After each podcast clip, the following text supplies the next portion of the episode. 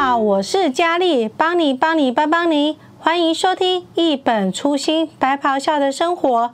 现代人生活压力大，我们今天要讨论的是当前社会中普遍存在的问题——忧郁症和自杀，以及了解并管理儿童的情绪。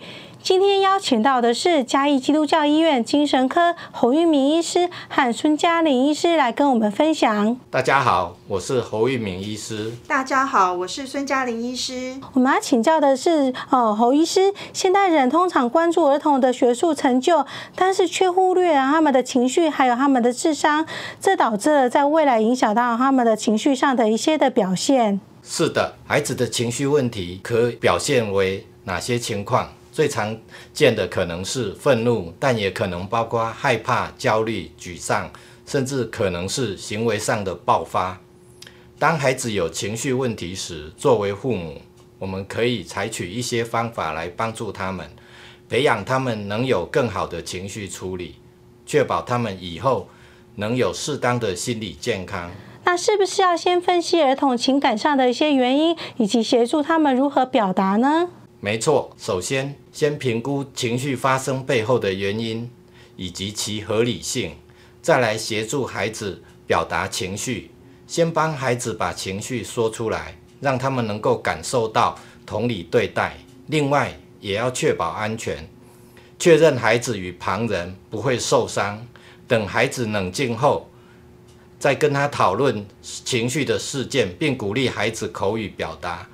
刚刚情绪发生的事件过程，让孩子知道、感受到被尊重，讨论不同的选择，最后提供情绪冷静的空间，例如自己布置的球屋，提醒孩子在情绪高涨时前去。我们要记住，父母的情绪管理也会对孩子产生影响，所以我们要成为情绪管理的榜样。总之，理解并处理孩子情绪失控，是我们作为父母的重要任务之一。通过倾听、教导和提供资源，我们可以帮助他们学会更好地管理自己的情感。谢谢侯医师的分享。请教孙医师，社会中普遍存在的问题就是忧郁症。那什么是忧郁症呢？是的，忧郁症是一种影响生活的情绪障碍，大部分的时间感到郁闷。低落或难以感到开心，睡眠减少或增加，提不起劲，注意力不佳，有兴趣的事情减少，可能会导致强烈的心理痛苦，甚至有自杀的念头，会影响工作或学业表现，人际互动减少，或影响身体健康等等。当情绪低落时，了解与照顾自己的需求很重要，为自己安排可接受的运动，给自己均衡的饮食。足够的时间睡眠可以帮助改善情绪，请不要忽视这些基本的需求。那要如何的自我照顾以及应对的对策呢？好的，学习情绪管理技巧也很重要，这包括有益的放松方式，建立让自己感到安全的人际网络，和朋友、家人或专业心理师谈话，也可以帮助你释放情绪。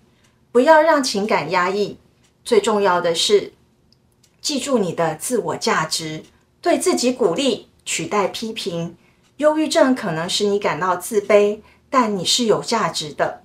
当生活有些困难，可设定小目标，逐步实现，可以帮助提高自尊心。有没有人到孙医师的诊间跟孙医师说他想要自杀呢？没错，当你有自杀念头，或者你认识的人有自杀念头时，请务必寻求帮助。